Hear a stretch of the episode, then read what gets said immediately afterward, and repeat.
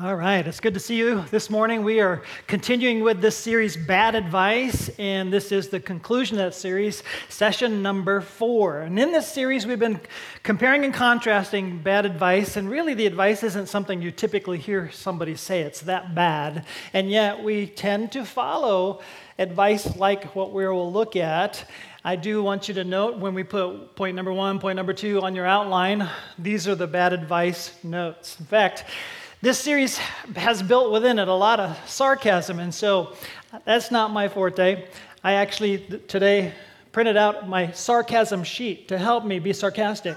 And so we're looking at how to be dissatisfied. We have looked at how to commit adultery, how to be addicted, how to drift from God, and now we're looking at how to be dissatisfied in a way Today, if we could get a hold of the contrast to this one, it actually solves all of them. It's that big. If we're fully satisfied with God, we actually solve the temptations and all of those other ones we've addressed as well. So it's rather important as we enter into this one. So, to start off, I would just want to hand out free money. I want to hand out free imaginary money. And so it's with a question that goes like this How much more money would you need in a year? You don't need to answer out loud to be more satisfied, to be happy. How much more would you need? Now, that's a really interesting question because, I mean, all of us sort of feel like if I could have a little bit more, I'd be a little bit more happy. If I, if I, had this much more, I could be that much more happy, more satisfied. Oh boy, if I could. And it's, uh, since it's imaginary money, go ahead and uh, answer that question in your own brain in the imaginary. Now, what's really interesting about this is Gallup poll and Forbes magazine and many others have asked such questions across spectrums and they get answers. And depending on who's doing the study and who's been asked, you get different answers. But a very common feature comes out in a question like that. And so if somebody's making 30,000 a year and they're asked the question, how much more do you need to be satisfied? Um, in one particular study, they answered, I would need 74,000 a year and then asking that same question with a different sector of group, somebody who is making 50,000, how much more do you need to be satisfied? They would answer, I need 100,000 and then I would be satisfied. But what is common to all of the studies asking this question, how much more do you need, is an interesting feature. The answer is always, I would need this much more, but there's an even more fascinating fact the more you have, the more you think you need to be satisfied. So the $30,000 person answers with a, a smaller margin up to be satisfied than the $50,000 person or the $100,000 person. Their margin up for the more they think they need is greater the more you have, which is fascinating to me. And it should be a little bit fascinating to us. Why is it that we're waiting for more to be satisfied. And that's kind of what we're addressing. So we're going to start with some good advice. Um, and then we're going to contrast as we go. So the good advice comes from uh, Paul to his protege Timothy. In 1 Timothy chapter 6, we read this But godliness with contentment is great gain. Now, I don't want to get real nuanced and differentiate between a lot of words, which a lot of times we want to do that. We want to make the difference between happy and joy and make the difference between happiness and joy and satisfaction and contentment and the different nuanced uh, differences between those concepts. Right now, I just want to lump them all together and say simply this way When's the last time the extremities of your mouth pointed up? Okay? That's what we're talking about. The extremities of your mouth pointed up. But I want to go a little bit beyond that rather than the extremities of your mouth staying straight lined or the extremities of your mouth going down. But godliness with contentment is great gain, for we brought nothing into the world and we can take nothing out of the world. But if we have food and clothing, we will be content in that. And we want to say, food and clothing, and I would need this, and I would need that, or I would have a hard time being satisfied. We want to add to the food and clothing. By the way, I did look up clothing, and the word clothing there is if you're translating really literally, it's coverings. And so it can be expanded out to be all that you need to protect you in shelter as well. Food and protection. If you have your food and protection, that's all you need for contentment. Now, I do want to nuance though. Here's the nuance the contentment that really we're aiming for here is when the extremities of the mouth goes up, not because of what just happened to you on the outside, what just took place, woohoo, but it goes up because something is right on the inside. Now it's going up, and maybe it's even a bubbling up, and it's a, a, subconscious. You don't even know you're smiling, and somebody looks at you, and you are smiling because you have godliness with contentment, and it's great gain. And that's kind of what we want to aim at. Now, that's a real interesting one because it even causes you to think when have I just begun to smile and feel good about life and feel this blessed contentedness from the inside.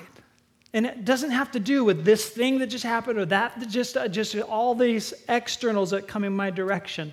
When's the last time there's just this sense of satisfaction, joy, happiness, well being, rejoicing, because it's all well inside of me? And so there's the positive direction that we're aiming and we're going to be going into the negative a little bit. So, but if we have food and clothing, what else do we want to add to that before we will be satisfied? That's the temptation. That's the place we go to. And it's not always money. I mean, really, I'll be happy if I could lose 20 more pounds, or in some cases, if I could gain 20 more pounds. I'd be happy if I could have a different job. I'd be happy if my spouse would.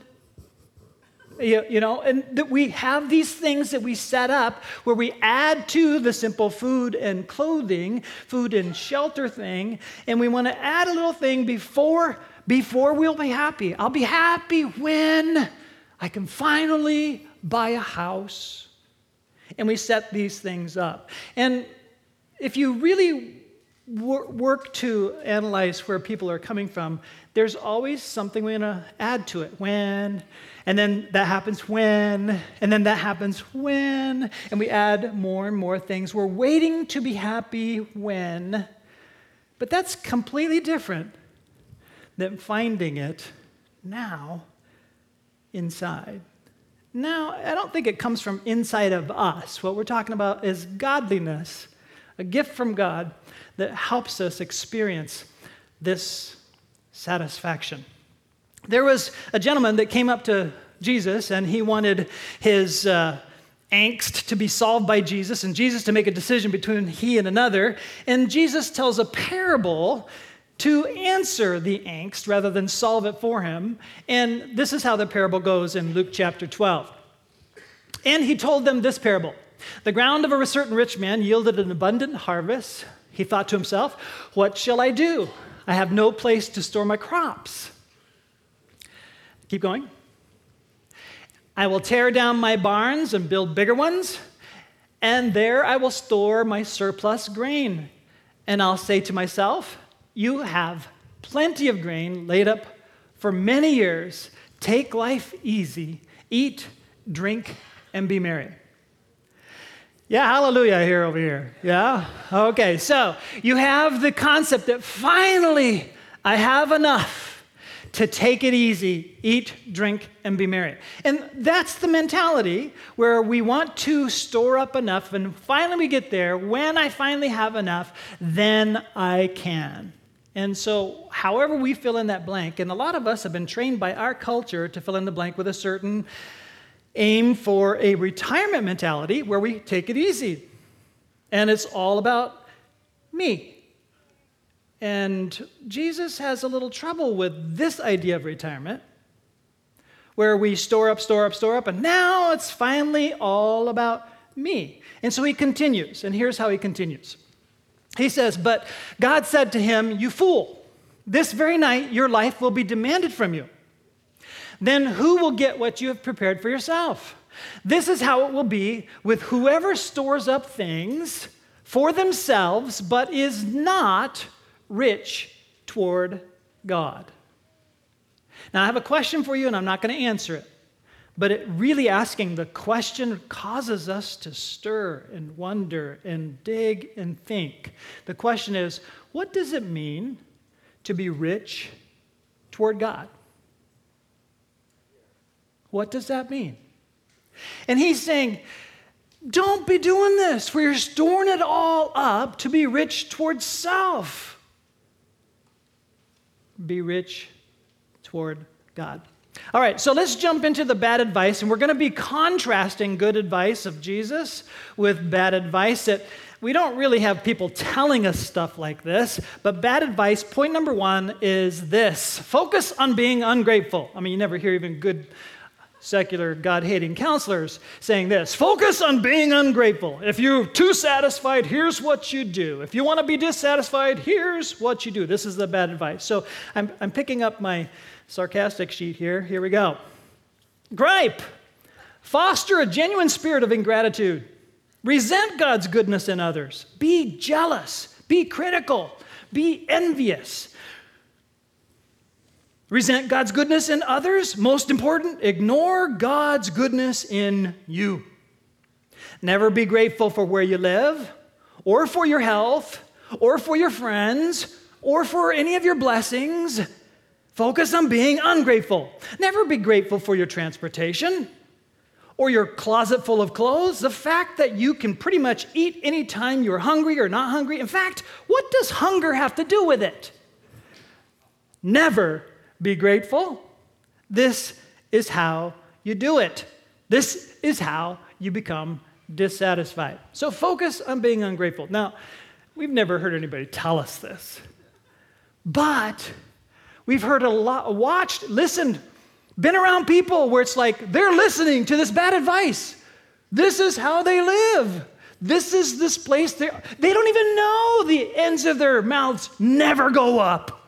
The ends of their mouths always flat and always down. That's what they're like. They're listening to this advice. They're always looking for the negative and ungrateful. All right? Let's compare and contrast now with godly advice. In 1 Thessalonians, Paul writes, chapter 5, 16 through 18, Rejoice, say this with me. Always. I'll say the, hold on, I'll say the not bold. You say the bold. Okay, let's be real clear. Rejoice. Pray continually, give thanks. For this is God's will for you a lot of times we're looking around, what is God's will? I don't know what God's will is. I don't know what God's will is for me. It just said God's will for you is to rejoice always. And he doesn't say give thanks for all circumstances. He says, since you're rejoicing always, you have to figure out how to give thanks in all circumstances, even when the circumstances are rough, bad, you have a horrible, no good, awful, bad day, you can still choose, instead of being ungrateful, you can choose to be grateful. This is God's will for you. This is great advice. Bad advice number two is this compare what you have to people who have more. If you want to be dissatisfied, this is my advice for you. If you like your house, Binge watch HGTV. Then you can hate your pathetic little shack and be totally dissatisfied. Don't stop there. Compare everything. Compare salaries, compare marriages, compare washers and dryers. Oh man, compare top loaders to front loaders. If you still have top loading, now come on. compare everything. Compare your bodies, if you haven't done so for a while, make sure, ladies, you compare your bodies with the airbrushed women in fashion magazines who have not eaten since 2012. also, make sure you compare yourself with those ladies who have invested more money on their bodies than they have on their retirements. If you know what I mean. Compare yourself with them. Compare, compare, compare. Whatever. Guys, compare with, compare your shoes your cars, your muscles, your likes on social media, your hair, your beards, whatever. Just compare. This is how you do it how to become dissatisfied. So nobody actually says that stuff, but people live as if they do, and they're heeding the bad advice. Godly advice, in antithesis to that, by comparison and contrast, it just sort of hits you. And here's a godly advice from Paul's letter to the Corinthians. It reads this way 2 Corinthians 10 12. We do not dare to classify or compare ourselves. Now you're going to read the bold. Ready? Let's try this again. We do not dare to classify or with some who commend themselves when they measure themselves by themselves and compare themselves with themselves. Now that's a mouthful. There's a lot of comparisons there, and he's saying, Stop it. Stop comparing yourself. That's a formula for dissatisfaction. And constantly being flatlined and downlined instead of your mouth and without even knowing it, your energy and who you are based on something completely different than this. Bad advice number three pursue temporary possessions over eternal treasures. Pursue temporary possessions over eternal treasures. I'm turning to my sarcastic sheet here. Don't settle for eternal blessings. Now is all that matters. Give up what really matters most for whatever you want now. Think short term.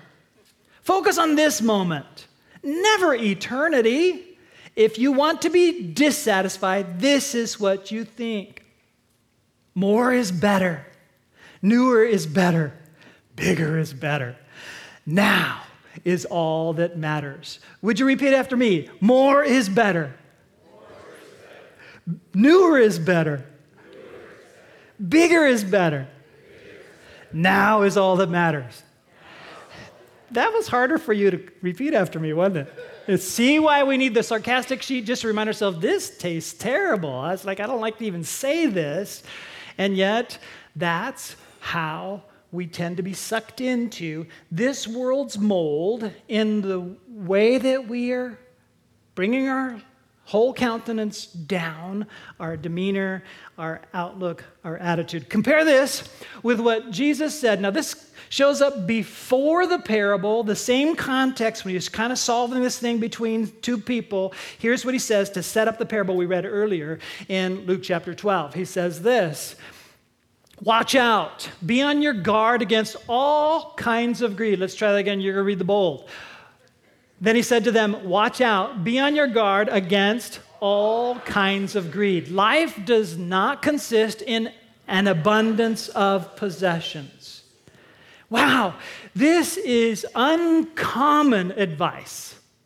No commercial says this. Every commercial is going to try to make it imperative that you need this now. It'll make your life better. It's what you need, and, and try to get you to the place where this is going to add. And, and the uncommon godly advice is that's not what life's all about. It doesn't consist in the abundance and the accumulation and the storing up. And the, the attitude that builds up is if I can just do this long enough, then it can be about me. It's all about me. Even in the storing up, it's all about me. Even in the adding of possessions, it's all about me. Even Forbes magazine is saying if you want to be happy, the happiest people make it not about self indulgence. The happiest people make it about sharing what they have. The happiest people actually give. And it's not about me, me, me. So, even in the world, they're beginning to recognize if you want a formula for happiness and gratitude, it can't be about me, me, me. The most unhappy, most dissatisfied people are living all about me. Now, this is interesting because the godly advice matches up with people's experience. Matthew chapter 16, verse 26. What good will it be for someone to gain the whole world, yet forfeit their soul? Or what can anyone give in exchange for their soul? And the soul is that part of us which is inside. When the soul is well, all is well. When the soul is satisfied, people can see it in you. What good is it if you gain, gain, gain, and what they see in you, they just want a little distance? They don't really want to be close to you because you're all about you. And Jesus helps us to see what we already resonate with. You're right. I need my soul to be made well. Bad advice number four develop an attitude of entitlement. I've led a rough life. I've worked so hard. I have more coming to me. I deserve so much more. I need new shoes. I need a bigger television. I need a new phone. I need some Ben and Jerry's New York Superfudge chunk. Amen? yeah. I need a newer car. I have it coming. I need more. I deserve more. My Wi Fi is too slow. When I go through my closet and touch all my clothes, it is absolutely obvious. I have nothing to wear. I need more. I deserve more. I work hard. I need it. I deserve better than what I have. I need it now. How true is any of that? a very challenging thought to those of us who are followers of the Lord Jesus Christ was written by Paul in a powerful line that describes what we're entitled to versus what we receive. In Romans, we read this For the wages, that will be what I'm entitled to. Let me read it all through first, then I'm going to have you read the bold. For the wages of sin is death but the gift of God is eternal life in Christ Jesus our Lord. If you have surrendered your soul and life to Jesus and you've asked Jesus to invade your soul merge his life and give you his joy. Did you know that in John chapter 17, Jesus prays in his high priestly prayer, Father, give them the full measure of the joy that you've given me. That's his prayer for us to receive the full measure of joy that Jesus has, has, has, experienced the union of the Father and the Son through the Spirit of God as the Spirit is fully upon him, anointing him. That's what Christ means, the anointed one. Let them have this experience that I have experienced the full measure of joy. He's prayed for that, he's given his life for that so that we can experience that. The free gift of eternal life, which is qualitative as well as eternal, as we experience a full measure of joy in union with God by His Spirit through Jesus Christ, experiencing the full measure of joy now. Eternal kind of life now. That's what He's talking about. That's what He prayed for, for every one of us. Compare that with the thing that we're entitled to. I mean, you heard all the ideas about what we're entitled to, and we're corrected right away with this confronting truth. The only thing we're entitled to is separation from God and death from God because of the shame we bring upon our Creator because we have ignored Him and the shame we bring to ourselves because we go against Him in rebellion and live our own lives and ruin our own lives, what we deserve, what we're entitled to, is separation from God because we're unholy and He is holy. That's what we're entitled to. But because we repented and turned back to our Savior and say, I've messed up, I'm experiencing shame, everything's all off and wrong, I keep going to that to the bad stuff. Please be my Savior. What we receive is not what we're entitled to, not what we've earned. What we received is a gift. You cannot earn heaven. You cannot receive salvation by effort. It is only received by grace as a gift of Jesus Christ because he paid for it fully. How insulting it would be if he pays for the gift fully, hands it to us, and we try to pay for it. No, we're not entitled, we're not earning this, we receive it. And it brings great joy to receive this gift Jesus brings to us. We read some corrective statements on the screen now that's not from Scripture, but the idea is there. How we live reveals what we actually believe or trust. Most lives are actually saying this what Christ offers is not as good as what the world offers. I won't be happy until. I won't be happy until or when, and I'm I, I just not happy now. I'm dissatisfied now. What I want is this, then I'll be happy. What I want is this. If I can just add this, then I'll be happy. And that shows what we trust, who we're listening to, instead of the source of happiness being Christ. Christ is enough, we sing. Christ is enough for me. Paul wrote, oh, I'll get there in a second. Here's the next statement to kind of bring this to a head here. We need to correct our thinking. It's not happy people who are grateful, it is grateful people who are happy. Now, I am nuancing, aren't I? It is not happy people who are grateful. It is grateful people who are happy. So choose to be grateful to the one who gives, who is the source, who brings the answer, who brings the gift, who brings salvation. If you choose gratitude, and you can choose gratitude in all kinds of other ways too, choose to be grateful to be married to the person you're married to. Choose to be grateful for the food that you eat. Choose to be grateful for that car that you drive. It gets you to, from point A to point B. Choose to be grateful and then you'll be happy. Paul wrote in Philippians chapter 3, 7 through 8 this But whatever were gains to me, I now consider loss for the sake of Christ. What is more, I consider everything a loss because of the surpassing worth of knowing Christ Jesus my Lord. Let's continue on.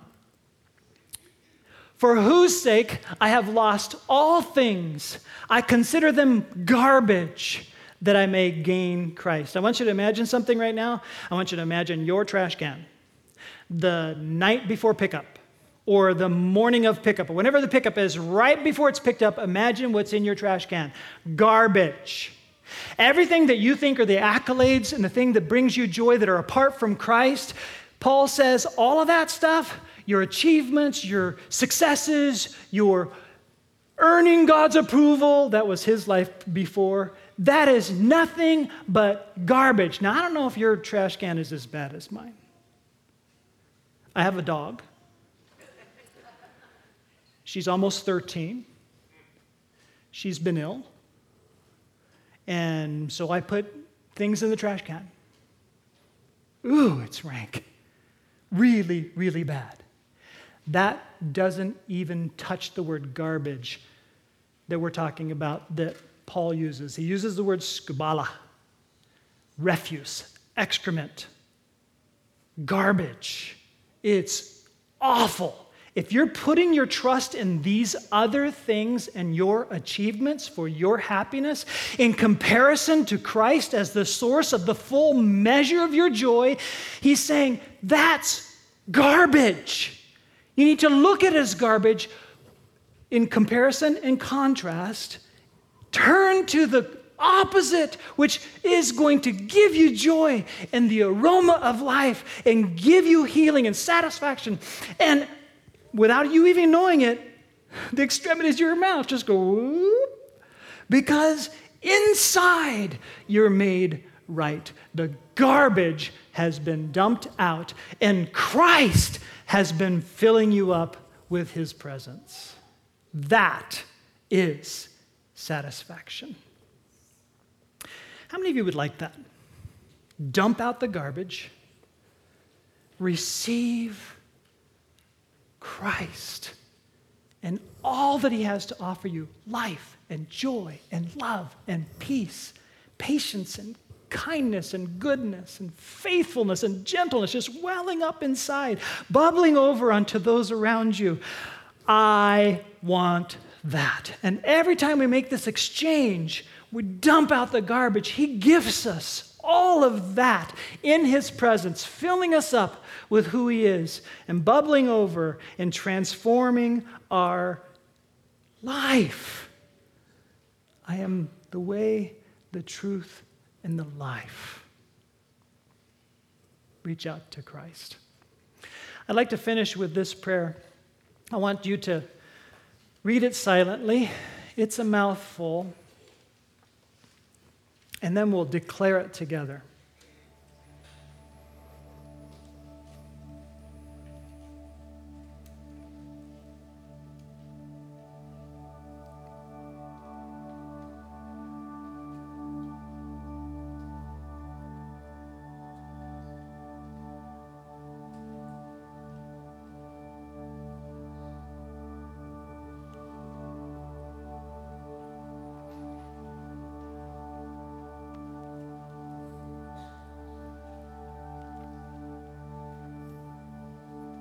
Before we pray this, I'll just say this. this week I experienced dumping out the garbage, pride, defensiveness, short fuse, unkindness coming out. And it was all because I hadn't already dumped it out I hadn't filled myself up with the presence of Lord Jesus Christ. I needed to make that right. I needed to dump that out. Be filled up with Jesus. I was able to go back to the one that was injuring, even though I was trying to protect myself. I was trying to defend my own pride, defend my own being, as if there's something to depend. All of that is pride filled up with Jesus, I could say, I'm sorry, I was wrong. Joy could be experienced again. Jesus heals. Jesus satisfies. Let's stand together and turn to Him.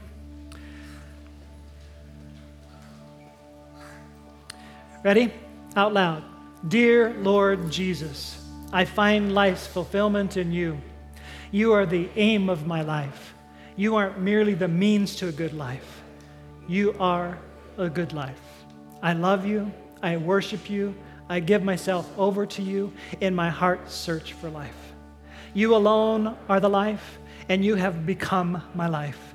I renounce all other gods, every idol and obsession, and I give to you, God, the place in my heart and in my life that you truly deserve. You are the only fixation that actually fixes making me whole. Amen.